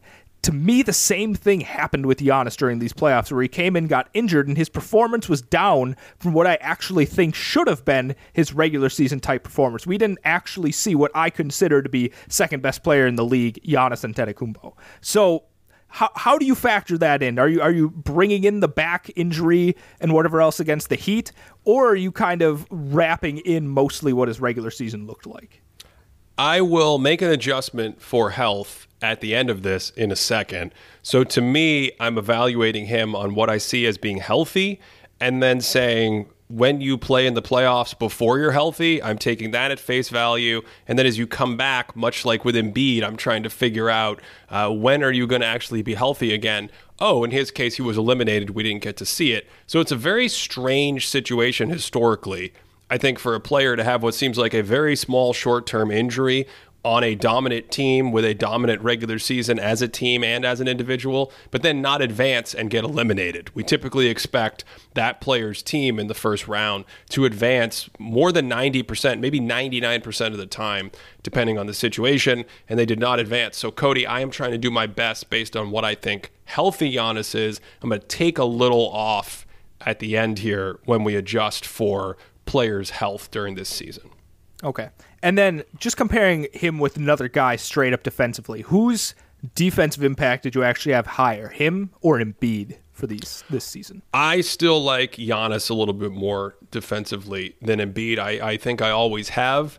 Um, and even though I took a little bit off of Giannis compared to where I've had his defensive peak, it's still Giannis to me by a uh, small but comfortable amount. Let's describe it that way.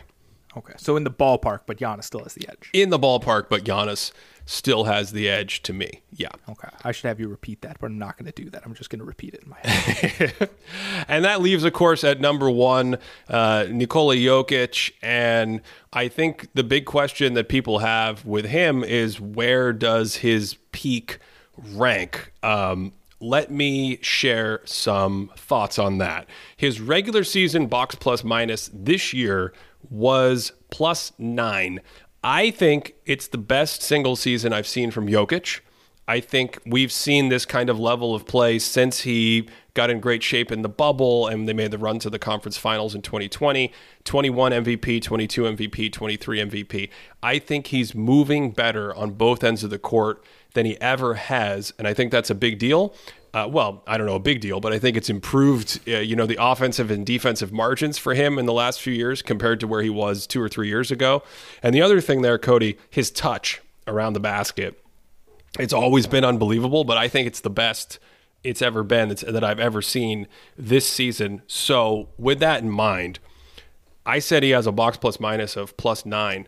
In the last decade, only two other players in our model have gone over eight. James Harden in 2018 and 2019 was uh, plus 8.5 and plus 8.3, respectively. And Steph Curry, that 2016 unanimous MVP season, was plus 8.8. Jokic himself did it in 2021 and 2022. He was 8.6, and he's up to 9.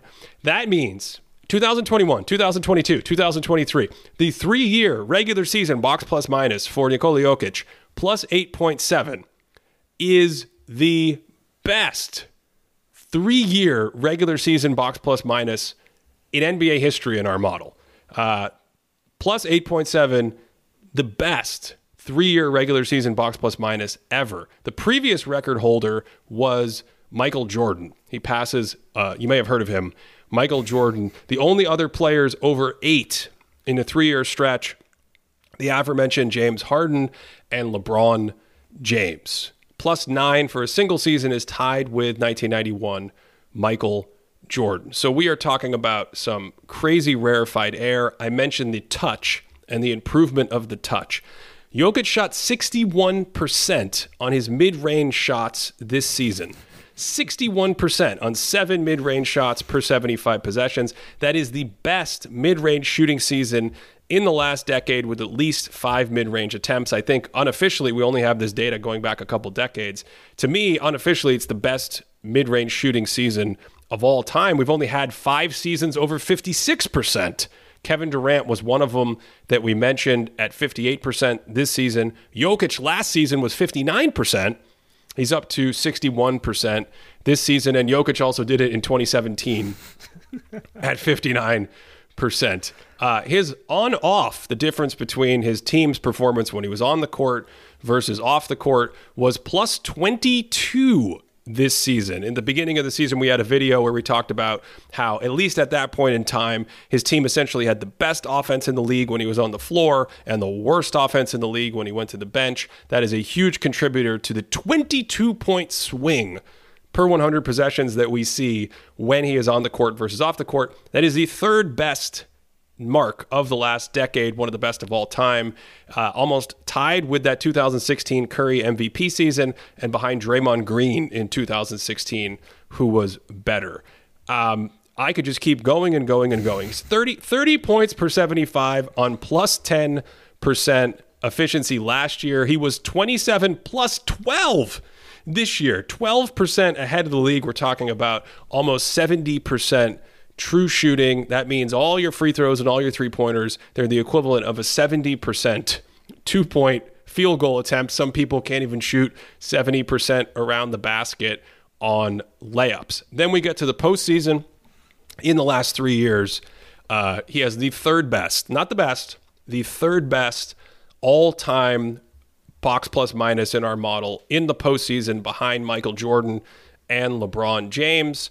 Now, the big question with him is this plus minus data where in the last few years his team is only a couple points per 100 better when he's on the court versus off the court. How much of that is noise? How much of that is his defensive weaknesses in the past? How much of that is playing a team like the Warriors last year, where Steph Curry and Klay Thompson and Jordan Poole can stretch him, versus not being in a situation where he has good teammates to uh, move and protect and have a horizontal game around him, like we saw in this run? I think it's a little bit of noise, Cody. I think it's a little bit from the defense. But I think if we were to continue to go forward with what we saw in this year's postseason, we would see better plus minus numbers. So to me, the totality of that. I mean, the man has missed 13 games in the last two seasons when his starters have been healthy. In those 13 games, the Nuggets played at a 28 win pace. The rest of the time, they are at a 53 win pace. I think you are talking about one of the greatest offensive seasons in NBA history. I think you are talking about a good candidate for the best offensive player in NBA history, certainly on my short list of the best four or five offensive peaks that I've ever seen. And I think that his defense is around that neutralish ballpark, the quick hands, the great positioning is a little more agile this year. He positions himself on pick and roll, some really good help plays in the playoffs, good defensive rebounder, still going to be vulnerable to certain things. You still want a lot of defensive help around him because you're giving up that massive value defensive position at the center. And the combination of his offense, his all time great offense, and neutralish defense, very similar to someone like Magic Johnson in profile. And I think to me, probably in that like top 15, top 20 all time peak range. I think him versus Magic Johnson is an interesting discussion just as a, a point of comparison. Nikola Jokic, number one in my list this year.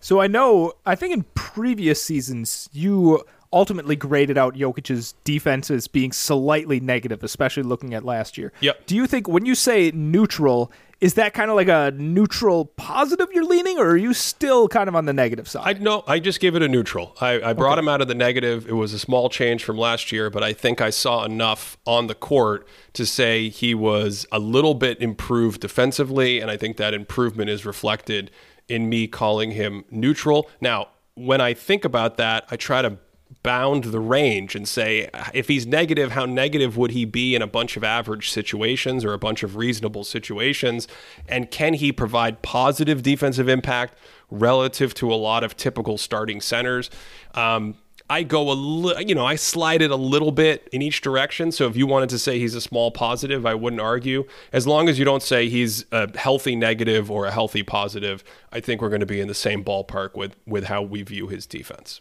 And I think for anyone out there that's like shocked that you're not saying that Jokic is an all time peak, like literally number one, two, three, four, five all time peak.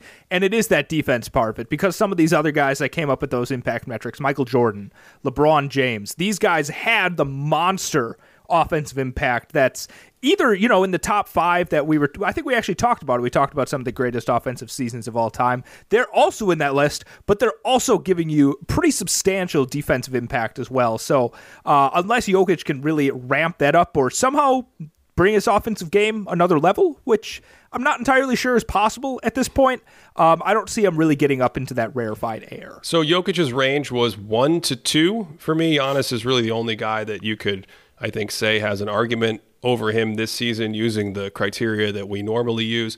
Now, I said I would adjust for health at the end. Jokic, of course, isn't really impacted by that since he was so healthy this year.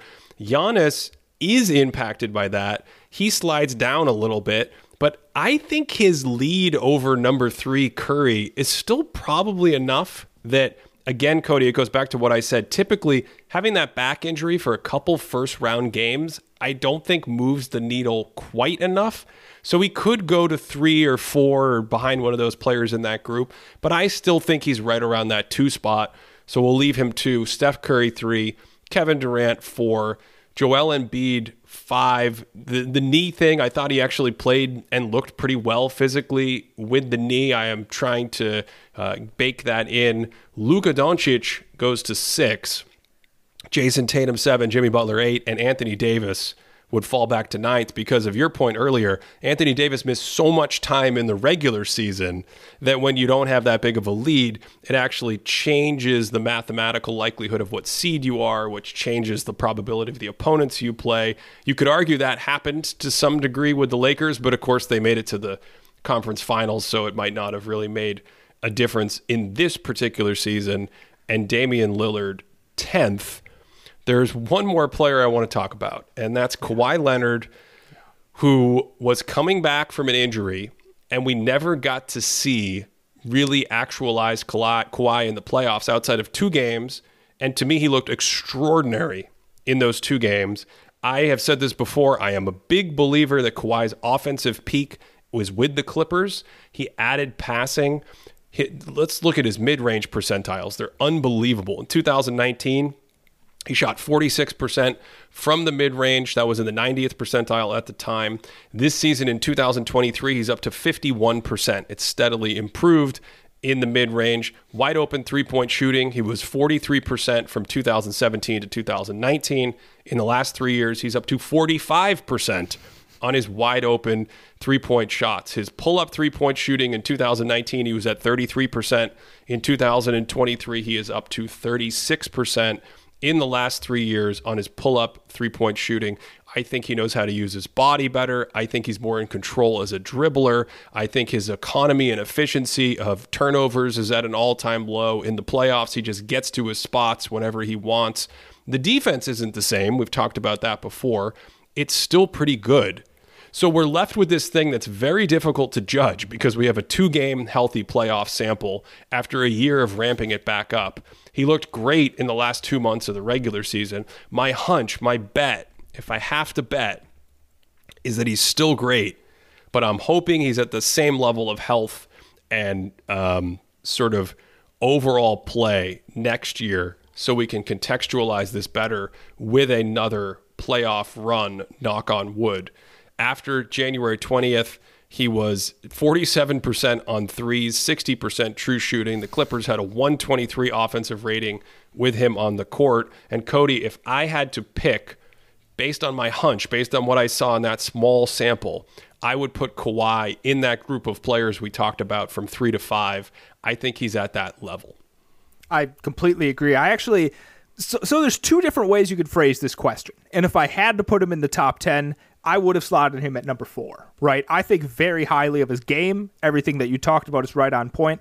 But it's like two phrasing of the question, all right? So if you would be like, who do you want going into a playoff series versus who's at their best or who who is the best at their peak performance? Because if we're just looking at who's their best at their peak performance, I think Kawhi is probably like the fourth best players in the league. But if it's actually like who do you want going into a playoffs, in terms of just like you can't trust him to play in a playoff series. You can't trust him to play in multiple games in a row.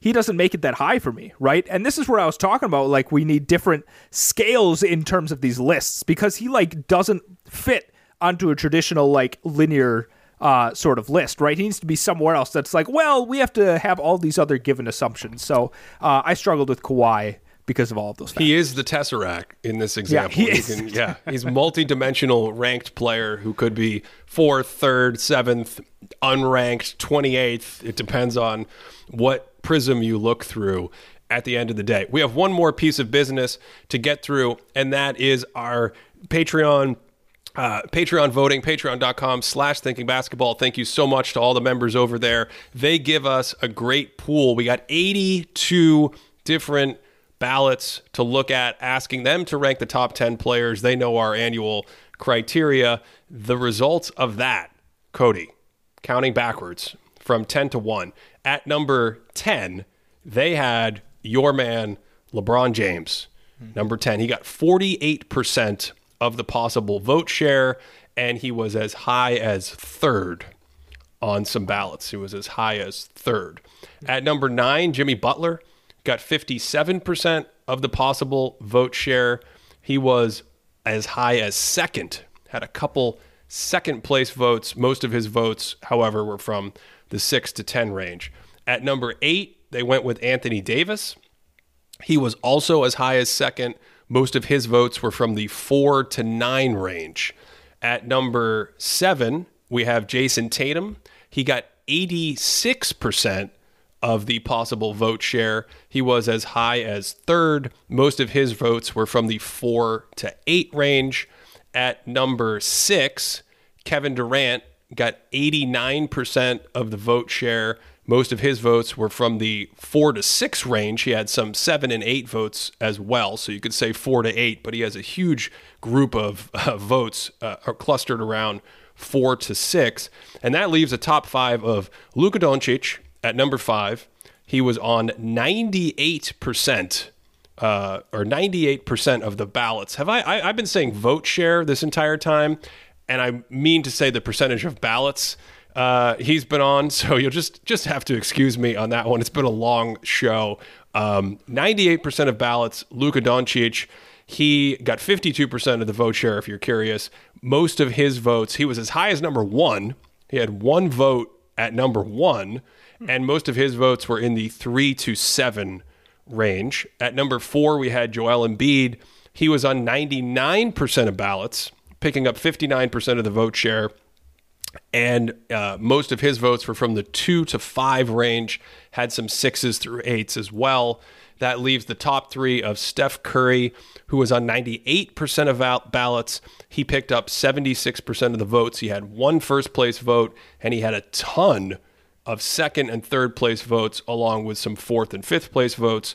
We have the same top two. Giannis Antetokounmpo on a 100% of ballots picked up 83% of the vote share. He had three first place votes and a ton of second and third place votes as well. And Nikola Jokic, number one, he got 99.4% of the vote share and he picked up 78 of the possible 83 or 77 of the possible 82 first place votes that we had. So um, there you have it. The top 10 players of 2023. Cody, any final thoughts or questions before we put, put this one out into the universe for people to have no reaction to whatsoever? Two questions because I don't think this this podcast was long enough at this point. Uh, number one, how close is Damian Lillard in terms of the Patreon vote? And number two, who was 11th on their ballot? 11th on their ballot was Kawhi Leonard. Uh, Booker was 12th. Damian Lillard was 13th. Lillard got 8% of the vote share. You needed 14% to pass LeBron James. Kawhi had 13.6. Yeah. Overall, good good job Patreon voters. I think yeah. that was pretty solid. Thank thank you for your contribution.